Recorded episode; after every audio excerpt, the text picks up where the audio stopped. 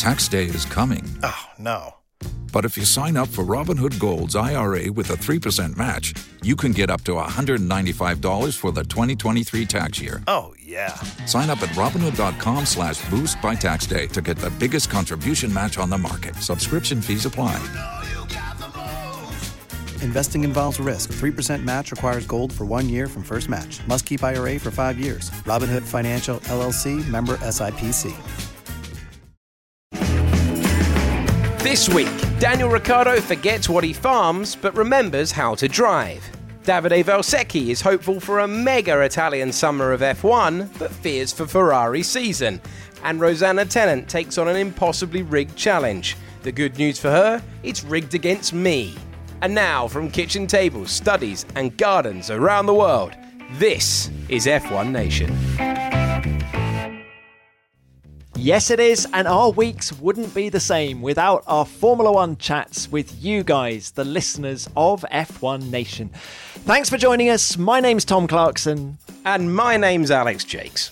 And we have one hell of a show coming your way this week. But first, as ever, we're going to discuss our highlights. And AJ, what's been the highlight of your week? Hello, TC. Hello, everyone. This week we start with a bit of betrayal for Antonio Giovinazzi. Formula One asked the drivers to play a little game of word association. The word was friend, and listen what happened. Pierre Gasly. Charles. Uh, Pierre Gasly. Probably a good thing the drivers aren't going to have drivers parade on the back of the truck because I'm not sure they'll be standing together. That one's going to get frosty. Let's have a highlight from you, Tom. Well, for me, first up, it's just seeing Charles Leclerc driving through Maranello at dawn on Wednesday morning in this year's SF 1000. Just what a scene. I've looked at some video footage, AJ, and it's just great. He really goes for it. I think he, he comes out through the gates of the factory, he goes past the museum on his way down to do some testing at Fiorano. And that must be such a magical moment for a driver. I mean, drivers will tell you that just arriving in Maranello as a Ferrari driver is a phenomenal thing. To drive through Maranello in a Formula One car must be something else. And it just proves to us what they think of Charles Leclerc. He's right there on the highest of pedestals, isn't he? He certainly is. And I think he's getting a little bit of revenge as well because he's spoken to me before about being woken up by the Monaco Grand Prix when he was growing up in the Principality. So I think he was getting even. What's your uh, other highlight? I've been watching a lot of the late Anthony Bourdain's travel show. He did a terrific travel show, which, which is currently on Netflix. And I think I've used it as my replacement for the fact that we've not been able to travel. And we're very privileged to do this job, aren't we, TC? You're always able to see new places. You're always able to see more of the world. To go to a metropolis like Mexico City, and to discover that for the first time uh, like i did a couple of years ago just it, it, stays with you and you have experiences that you know i've maybe been dwelling about uh, during lockdown. So it's been nice to sort of get a replacement fix with with that program. I think you never lose the travel bug, do you? And I was so looking forward to going to Vietnam this year. Let's hope uh, that that comes back on the cards uh, later on in the year. I've got one other highlight for you, Alex. Go on. That is, um, it's a bit of a blast from the past for me because I was looking at Carlos Sainz and Lando Norris driving Carlin's Formula 3 cars at a wet Silverstone earlier this week because, of course, McLaren aren't able to use any a, two-year-old Formula One car because Renault are not making any engines available to them, and so they've had to make do with Formula Three. And it just reminded me of 1996 when I was Autosport's Formula Three correspondent, a wet Silverstone, you know, standing under a brolly somewhere and and just watching cars testing, pounding round in the wet, and it's just a bit surreal to think that that is two current Formula One drivers doing that, not guys on their way up like Ralph Firman as it was back then or Juan Pablo Pablo Montoya. So uh, yeah, that's been a bit of a highlight. Just uh, reminded me of too long ago of the early days. So that's Formula 3, and let's kick off now with one of our heavyweight guests this week, who is a former British Formula 3 champion himself, but is now one of the top dogs in Formula 1, seven time Grand Prix winner. It's great to have him on the show. Daniel Ricciardo, how are you? Well, good day. I'm splendid, mate. I'm great back back in back in Europe. But I'm very well. I feel uh, revitalized after a, a bit of a break.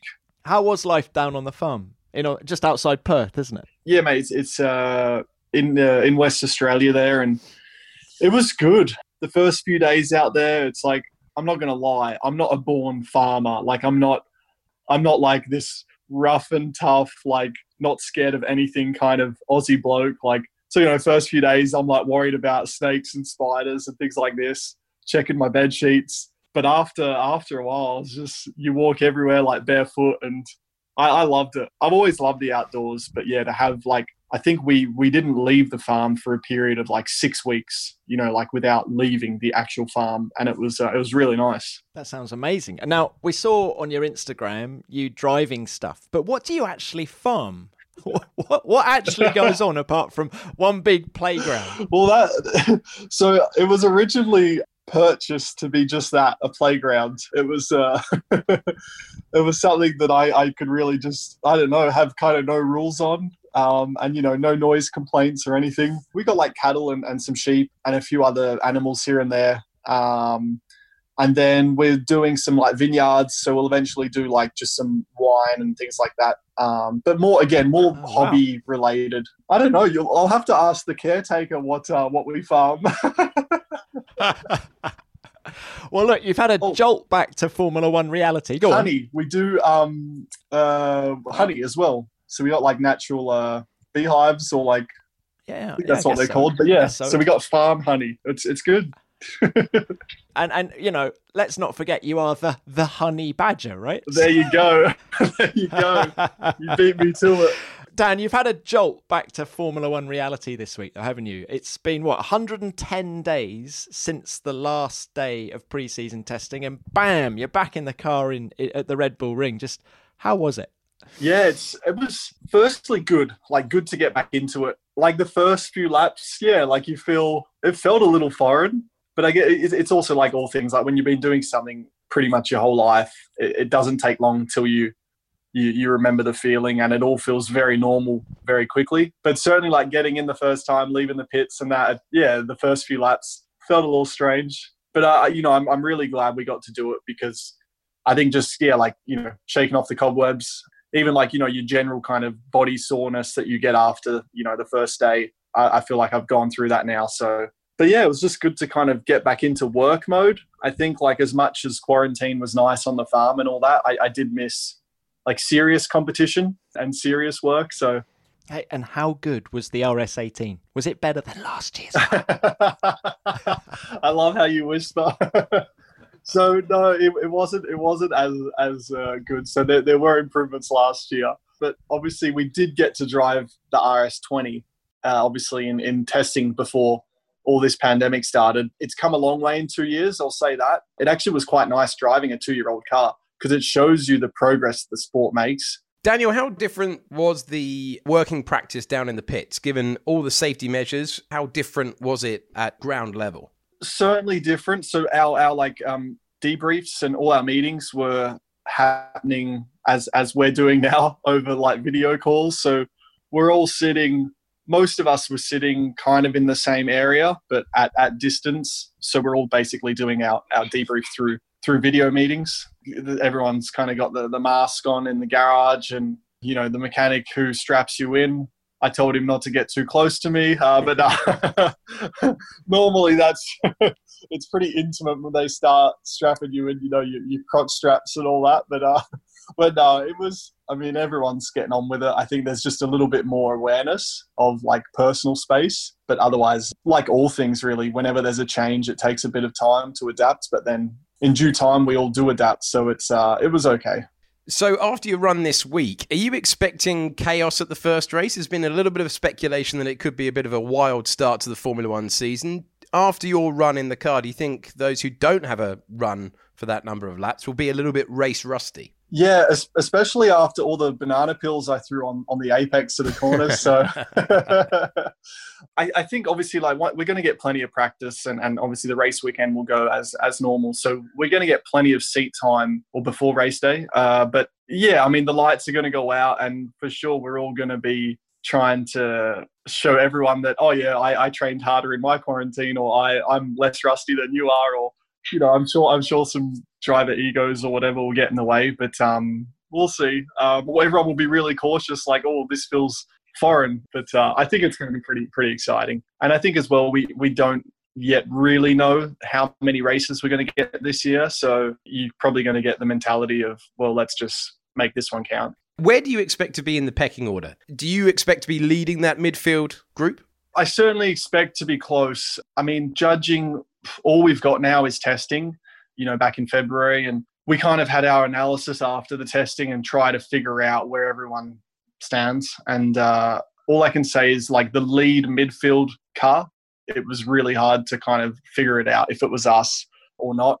But uh, it looked like I would say three, at least three of our kind of midfield teams were all within a tenth. So I think, yeah, Aust- Austria for us last year was certainly our maybe our worst actual weekend of the year. So it's I think if we could come out there and, and be be at the front of the midfield, I think that looks good for us, you know, for the for the rest of the, the season. But um yeah, it's it's hard. It's hard to predict to be honest, mate. Dan, just before we lose you, can we throw it a little bit further ahead Sure. and just look at 2021? And yeah, go on. Why McLaren? you don't really have to ask any you just as, as simple as that why mclaren so look obviously the the reality is you get you get pitches from you know whichever team is talking to you. And uh, to some extent especially now without having any races and any kind of proof other than last year you kind of have to believe it, it's kind of what what pitch do you I don't maybe even believe is too much but yeah what pitch excites you more than the other? You- you're going with obviously what you what you feel and think at the time. Who knows? But obviously like look if i go back to last year like last year's our, our best reference for now they were the team that made the most noise. You know mercedes won the championship again but it was quite clear probably to most that mclaren was the team which made the biggest step you know out, out of all. And uh, so that was that was obviously encouraging for them. And then that's really all you can kind of base it off. And then they're the pitch for the future. Obviously they're switching switching uh, power units and all that. So yeah there's a bit i guess which they're excited about for now. Even now like talking about it it's certainly tough because it wasn't by no means like an easy decision as, as you can imagine and, and not having really much to gauge from 2020 that was pretty pretty difficult You jumped pretty early. Why? Why did you go so early when it could have waited a couple of months and you could have seen a couple of races and checked out the pecking order? I think obviously Vettel's announcement or news with with Ferrari kind of sparked everything, and then things were moving pretty quickly.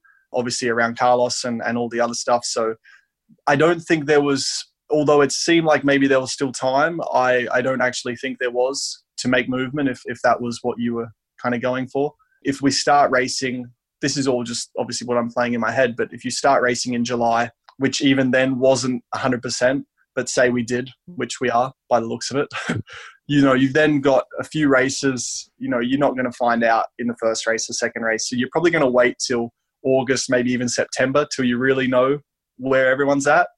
And then by then, I think it's it, it felt like it was going to be too late to really get to get something you you were after. What was the deciding factor? Oh, time will tell. time will tell. I'll, I'll be honest. There wasn't there wasn't one deciding factor. Yeah, it was, it was certainly like different to obviously the, the Red Bull situation as far as like you know I feel like Red Bull it had just like ran its course for me personally. Like I'd been there a long time and I, you know, we tried and tried and um, we won races but not the championship. So then it was like okay, I just I just need a change. But yeah, this one um, I wouldn't say was as clear. I think as far as like yes, we didn't achieve what we wanted last year, but equally, yeah, I wasn't expecting to win last year. So I don't know. It's it's hard to it's hard to kind of let's say by no means an easy one, and time will tell. Well, look, best of luck. One thing we do know is that Lando Norris is going to be a teammate. We've seen you and him having a laugh in a few press conferences. When push comes to shove on the racetrack, what are you expecting from him in the sister car? I mean, hopefully a lot in terms of you know I obviously felt that with with Max uh, at Red Bull. You know, it was like you. I, I feel like we both lifted each other by pushing each other and kind of being the competitors that that we are. And you know, I I, I would obviously love that and expect that from Lando. And I say I expect it because you know he he had a really strong rookie year. I'm pretty sure he outqualified Carlos. I think that was quite a statement for his rookie year. So I expect him to be to be there and I think we're both pretty easygoing, you know, once the helmet's off. And I think uh, people will probably have a bit of fun with that. But I'm sure you, you're going to see some some uh, good competition. And sa- same with Ocon this year. You know, I've still got obviously this year with with him, and I haven't raced you know him as a teammate yet, but same kind of deal. I'm I'm actually really excited to have these kind of young little ankle biters coming at me. Um, but uh, I'm excited to see how he goes. I mean, we we say rusty, you know, he's he's the most rusty, having all last year off as well. So I, I know he's chomping at the bit to get going. You're 10 years older than Lando Norris. Thanks for that, Tom. Uh, I actually didn't know that. I didn't know that. I, I remember I remember with Max, I think there was like seven years difference or something, and I was like, whoa, that's a lot. I'm, I'm only getting older and they're only getting younger. Well, really appreciate Daniel Ricciardo's time so close to the start of the 2020 Formula One season. And I always get the feeling, heard it a lot from Max, heard it again from Daniel Ricciardo there. They felt they pushed each other to a better level of driving. Uh, and I think they both missed that. So I think it was really interesting when he was speaking about Lando Norris that he's identified that Lando needs to do his best impression of Max in order to drive Daniel Ricciardo's level forward and drive McLaren's level forward. Yeah, fascinating. And maybe I'm reading too much into this, but I love too the fact that he mentioned that Lando outqualified Carlos Sainz mm. last year at yes. McLaren. Was that a subliminal message to Ferrari saying, You've picked the slower guy? I, don't know what he's thinking, but the fact he, he did say it, um, you know, and also, why did you go to McLaren, Daniel? And he's obviously uh, got some very clear reasons as to why he's going, and yet he doesn't want to share them with us, does he? Not at this stage. Not at this stage. He's probably thinking what a lot of people are thinking, which is that the new regulations in Formula One are coming towards a team like McLaren. That is, to me, the benchmark now. McLaren are the benchmark as to what a modern Formula One team is going to be like going forward. Coming up, we've got Rosanna Tennant facing another super tough challenge. In a minute, Davide Valsecchi will be joining us. But first, it's time for the admin. Here we go, TC, with your notices for the week. The F1 Rewind is Austria 2016, and it's a race that I always like to look back on. Mentioned it a couple of weeks ago that I was watching at the bottom of the hill in the infield section. And do you know who I was listening to on the F1 app, Tom Clarkson? No idea. Tell me, AJ. I'm not going to tell you. I'm going to play it for you. This is the last lap of that Grand Prix. And they're both running side to side as they come down to turn two. Hamilton is round the outside. Rosberg is pushing him wide. Contact at turn two.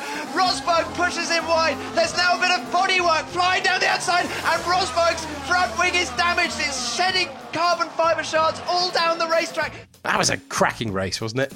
Amazing race. And um, I just loved every minute of it. I was uh, lead comms with Allan McNish, and just what a race to have. You know, I was a bit nervous, hadn't been lead comms before for the Beeb, and so I was praying that we wouldn't have boring race with one pit stop and no overtaking, and we certainly didn't get that. And um, yeah, that's one for the history books, isn't it? You can relive it in full this Saturday well, from one big character to another, we're delighted to welcome the 2012 GP2 champion, Sky F1 analyst, and the loudest commentator since Murray Walker. Hello and welcome to F1 Nation, Davide Valsecchi. Ciao, Alex. Ciao, guys. happy to be here. Well, first of all, we can see via Zoom that it's a it's a glorious day where you are in northern Italy. Uh, how has lockdown been for you? It's been it's been fine. Eh? Uh, to be honest, it's been very good. First of all, because I have uh, a very good news in my family because we are waiting a baby. Oh, amazing! Davide, congratulations, Fantastic. my friend. Yeah, that's great congratulations. News. Thank you, guys. A little Valsecchi. And second, because, uh, you know, I live in, in the countryside. So uh, we have garden close to where I live. There is, uh, there is a wood. So uh, we had the space to walk. Uh, and uh, so it was not so bad like having the lockdown into the city. We were lucky. Sounds very good indeed. I wanted to start with uh, racing in Italy. We have one race confirmed. We have two races very likely. We could even have three. What a season this could be for Italian motorsport, Davide. I hope glorious. Eh? after after the winter test, Ferrari was not very competitive. I was a bit worried, but now seems that the story is getting better. About the racing, I'm very positive about having a second racing weekend in Italy. I'm just a bit worried about the circuit because uh, if they are going to choose uh, Imola, that uh, as the name of Ferrari because Enzo Edino Ferrari is the name of the truck, we are fine. If they are going to choose um, Mugello, that is owned by Ferrari, and so Ferrari is pushing to have the race to have Formula One there. For the driver, is a bit strange, a bit risky because uh, the the physical side in the truck uh, can be massive, and uh, with the net, the driver can suffer a lot, a lot of fast corner, all fast corner, and they are going to to to destroy their body. Davide, that's a fantastic thing, isn't it? Sounds Mugello sounds such a, tra- a challenging racetrack. To be honest, I, I raced there in the lower category. They used to race a lot in Mugello. Not very simple to overtake. Uh, there's a big difference between a motorbike or motorcycle. They have very good and fun race, and uh, racing car there they're struggling a bit more. But it's amazing to drive, believe me. And on the physical side, uh, it's going to be very very massive eh, the effort that you need. Once Petrov test there when he was racing in Formula One, after a morning of session, after the morning session, he said, "Impossible to keep going, too hard for my body." and Petrov was was like uh, a giant. Eh? Get back in the gym. but I guess, Davide, would Ferrari have a bit of an advantage at Mugello? Probably yes, but they are not running so much. Eh? My dog, sorry. They're not running so much there because they use every time a Fiorano to have uh, the Ferrari test. So Ducati is using the track a lot, Ferrari not so often. So in theory, a little advantage, but not so big, I think. Well, look, while we're talking Ferrari, can we throw it forward to next year? Charles Leclerc, Carlos Sainz. Do you think that driver pairing was the right way to go for them?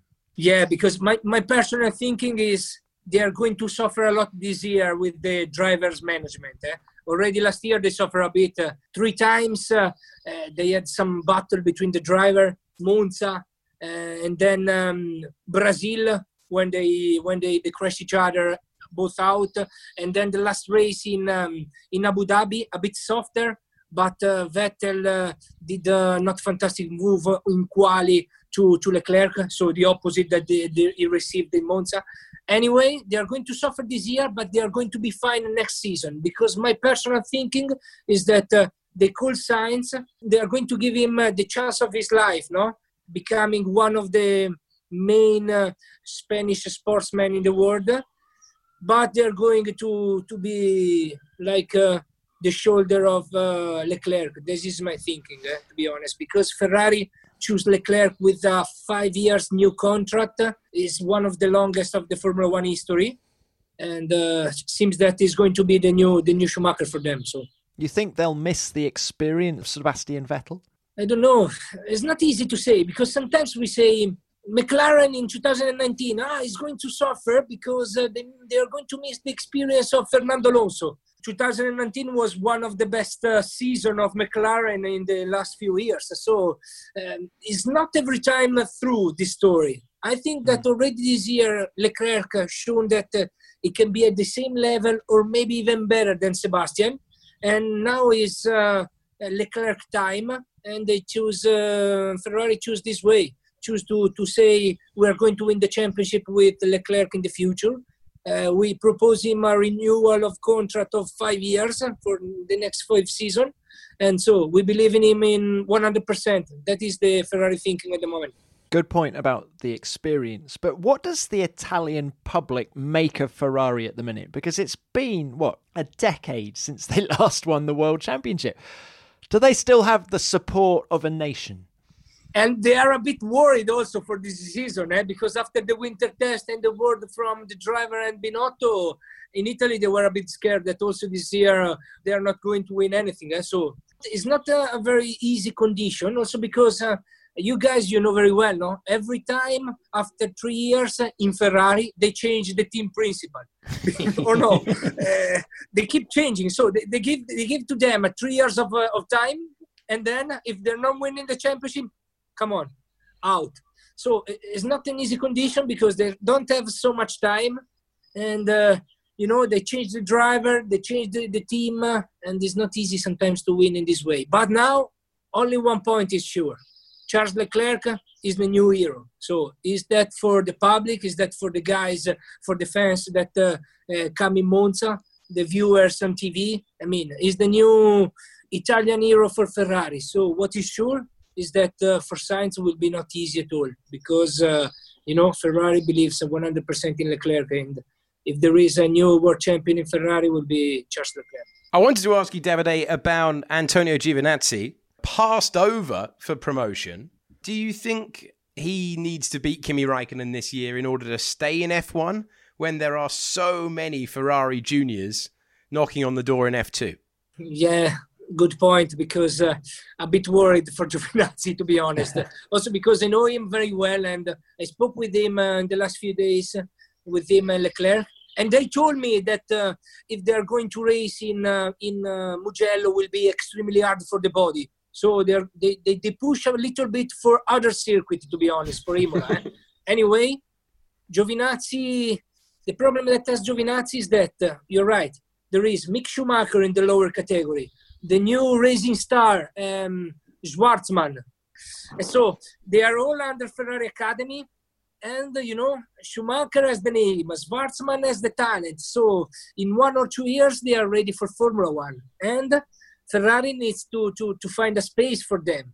And so consider that uh, Giovinazzi was very disappointed when um, they signed uh, and they gave the announcement of Sainz. It was very disappointing because he felt himself to lost to have lost a big chance.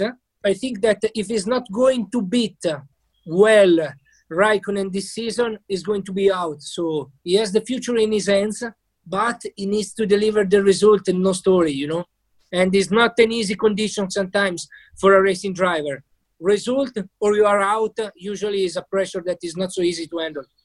Just finally, David, I wanted to ask you. It feels a bit weird asking you an F2 question whilst not being in a commentary box, but I'm going to ask you anyway. Uh, there are so many drivers this year who could mount a title challenge. Who do you think looks good, and do you think it's going to be between that Ferrari pair of Schumacher and Shwartzman? We have uh, Schumacher with a bit more of experience. Tell me the name, Zhou. Yeah, Joe. He goes by he goes by Joe. Yeah, Joe.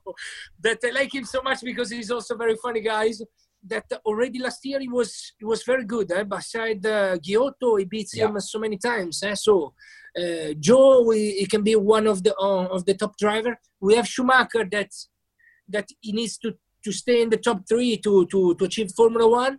We have Shwartzman, and another one very talented is Armstrong. So a group of drivers that can fight for the victory. But my favorite one, Oscar Piastri and I don't, and I, am not even know him. Eh? You know, I don't know him, but uh, I like him.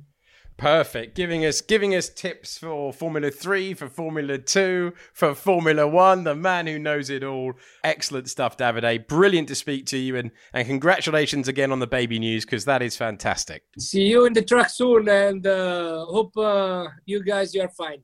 What a guy, AJ. I love listening to him. I love listening to him in a commentary box when he's on the rev limiter, but also when he's being thoughtful like that. He is really fascinating. And I think we got our answer there as to why Daniel Ricciardo signed for McLaren and not Ferrari. Because the message in Italy, isn't it, according to Davide, is that Ferrari is now a one car team. It is based around Charles Leclerc. Yeah, they've put all their eggs in the Leclerc basket, and that's a really good point about Davide as well. He might be loud and enthusiastic, and by the way, it's not faked. It's it's always passionate. He always loves a, a commentary box setting as well. But he's a great pundit. Doesn't shy away from the fact that Antonio Giovinazzi's got to got to step up. But overall, uh, what I love most about that was him revealing to us that the drivers are a little bit apprehensive about Mugello. Uh, come on, guys. I, I get the feeling that the slightly old school drivers they would relish an opportunity to get out there and prove that they're the best at a real driver's circuit. Maybe some of the younger ones are like, "Oh, this is gonna this is gonna sting a bit in the morning." Well, my feeling when he was telling that story about Vitaly Petrov having to stop at lunchtime, my feeling was not one of sympathy, but one of just get back in the gym. Get back in the car. yeah, and I imagine the team said a very similar thing. It's now time to delve into the virtual mailbag. We asked you for your comments last week, and my goodness, you didn't disappoint. And so, to help us do this, let's bring in our virtual mailbag correspondent. I hope that's what we call you now, Rosanna Tennant. That's what's on my email signature at the moment. You're right. We've got some lovely comments. How are you both? Very well, thank you. Very good. Well, Rosanna, let's crack on. And I think because you're just arriving on the show, you go first. So Fabio's been in touch saying, Hi F1, is an Algarve Grand Prix in Portugal really a possibility? I'm Portuguese and that would be a dream come true. Please. What do you reckon, guys? I reckon there's a, a, serious chance of that happening, actually, because we're going to have a couple more European races after the scheduled Monza race uh, at the beginning of September. And I think for that circuit to have come out and said we're in serious negotiations, I think is almost confirmation. But I, obviously, that is not an official comment from Formula One. But I think they wouldn't have said that if they weren't very confident. I think it'd be great to see as well. There's so much enthusiasm in the national press in Portugal to see a return to Formula One. They haven't been there for, I think, since 1996. So it'd be great to see that country back on the Formula One calendar. I think it's a cracking circuit as well. But there's a big bump coming onto the start finish straight, so that'll sort the men from the boys. So, on a similar theme, Sam asked, which tracks would you like to see join the calendar? So, we've had quite a few linked, given the strange season that Formula One finds itself in. Are there any venues that have maybe dropped off the calendar or anywhere that we would like to see return? I'll go first with the nice and easy Istanbul uh, mega circuit. Uh, I would love to see a modern Formula One car tackle turn eight. Yeah, that's fantastic. I'll go for Mugello. Never been on the Formula One calendar, but as Mark Webber told us last week on the show, just to see a modern Formula One car going through the back section there, which is just so fast, would be something else. For me, I'm going to have to go for Imola. I went there a couple of years ago to watch Aldo Costa take on uh, the track in a Formula One car, first ever time for him. Uh, so I'd like to see all the Formula One cars there in Imola rather than just one doing laps. Great. Ragav has been in touch saying Seb is running out of options. And that's in reference to what Otmar Szafnauer, team principal of Racing Point, told us last week. Well, it seems Racing Point isn't an option for him, Ragav. So, yeah, I, I, think you're probably right. I think Seb is staring down the barrel of a sabbatical. I had a dream about Seb last night. Am I allowed hold to on, share? What? Hold, hold on. Hold on. hold on. Do you know what kind of show this is? It's one of those things that's just come to my mind when you said Seb. And he was in the back of a bus that was a tour bus on holiday and we were hiking somewhere and this bus drove past me and in the back was Seb Vettel. Maybe that's a sign. Maybe he's going on like a little gap there. Yeah, he's going on. Uh, he's going on a backpacking tour in 2021. Do you know? What? I can so picture him doing that. oh dear! Welcome to my world. Uh, Rob asked me uh, via Instagram, "What would the national anthem be for F1 Nation?" There's surely only one option. Guys, this is an actual problem, isn't it? This is an actual thing that F1 has to think about because on the calendar this year we have a 70th anniversary Grand Prix. It's being held at Silverstone. Do they play the theme tune? Do they play the champagne music? Do they play the British national anthem? What are they going to go for? None of the above, AJ. It has to be the Chain by Fleetwood Mac. Oh, it's brilliant. it's a brilliant idea. Imagine that playing out. Oh, that would be fantastic. Phil sent us a message saying, Another quality pod from you and the F1 Nation team. Tom, I can never get enough of listening to James Allison. He's so cast from the same mould as Ross Brawn, both super intelligent and incredibly passionate about their craft. Wow, James Allison, there's a brain there. Yeah, but not only a brain, Rosanna. I think there's just a leadership quality there. You know, it, when Toto decides to, what do you do if you're a team principal? Hang up your whatever it is, not your helmet. But when Toto moves on, I cannot think of a better person to lead Mercedes forward than James Allison. Um, he's such an inspirational character, so on top of everything that's going on in Formula One, and not just technical. So Phil, I'm with you every step there. Sensational man, sensational character. I was doing a bit of filming with James last week, and he bounded into the room that we were set up for. And he just had such excitement and enthusiasm just kind of oozing out of him. He was so excited to go racing again. And also, he just speaks so eloquently about the sport he loves.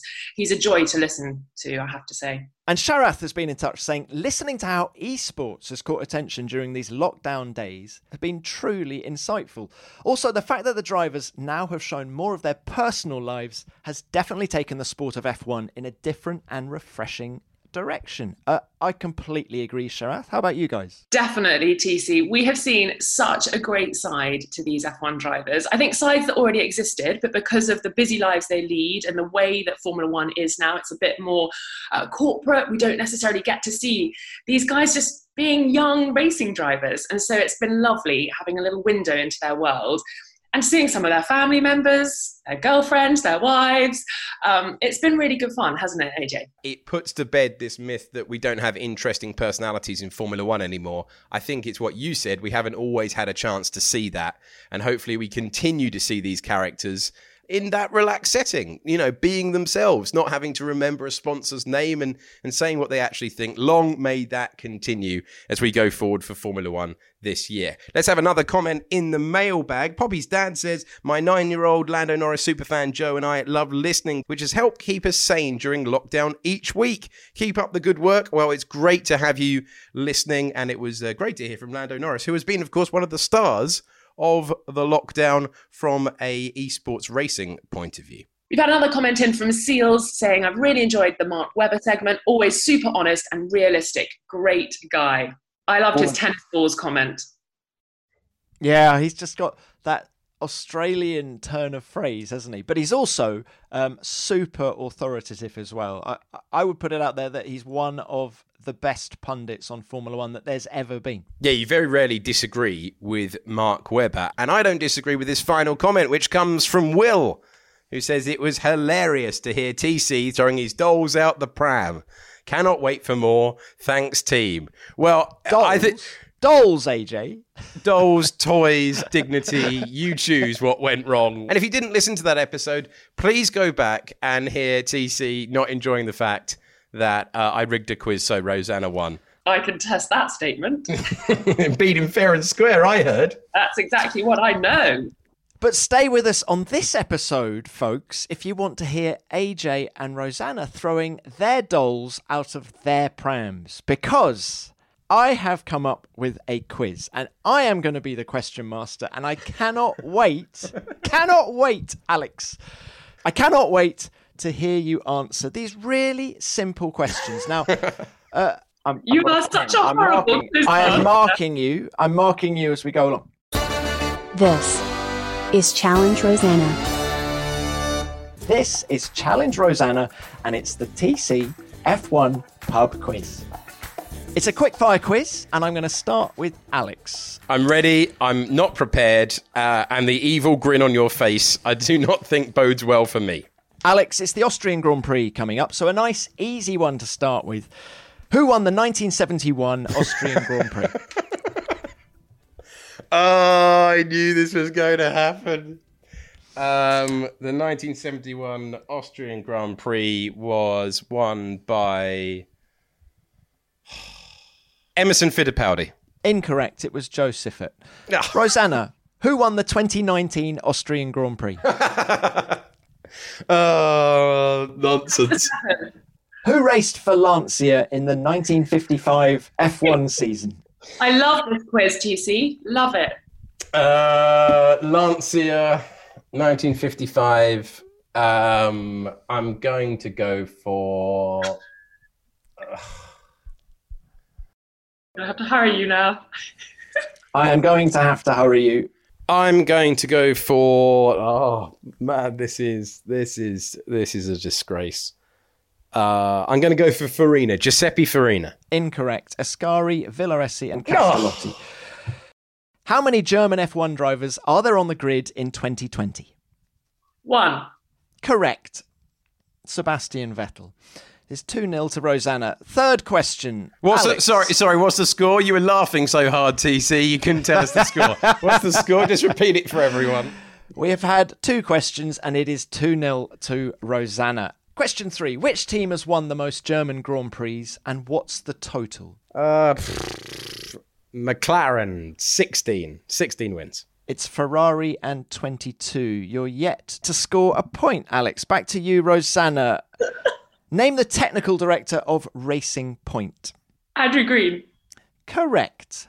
Alex, back to you. Question four. How many points did Stefan Johansson score during the 1988 F1 season?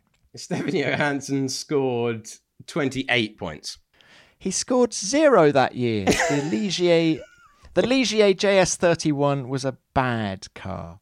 Rosanna, question Not as bad four. as this quiz. Zero points sounds familiar, doesn't it? Rosanna, how many podiums has Checo Perez scored? Is it three? Can I steal? I want to steal. I need a point. Sorry, Rosanna, I misheard you there. Was that your final answer? Four. What? Tell me when it's your final answer, Rosanna. Let's give Jakesy a point for that one. What would you like to say, Jakesy? I'd like to say No, eight. giving. No, no, no, no, no. Eight I am the question point. master. There is no point Play- for Alex because that pl- question wasn't for him. What are Jenson Button's middle names? John and Martin. Jenson Alexander Lyons Lyons. Button. Ah. So AJ, you have a grand total of zero. This is fantastic. Rosanna, your final question.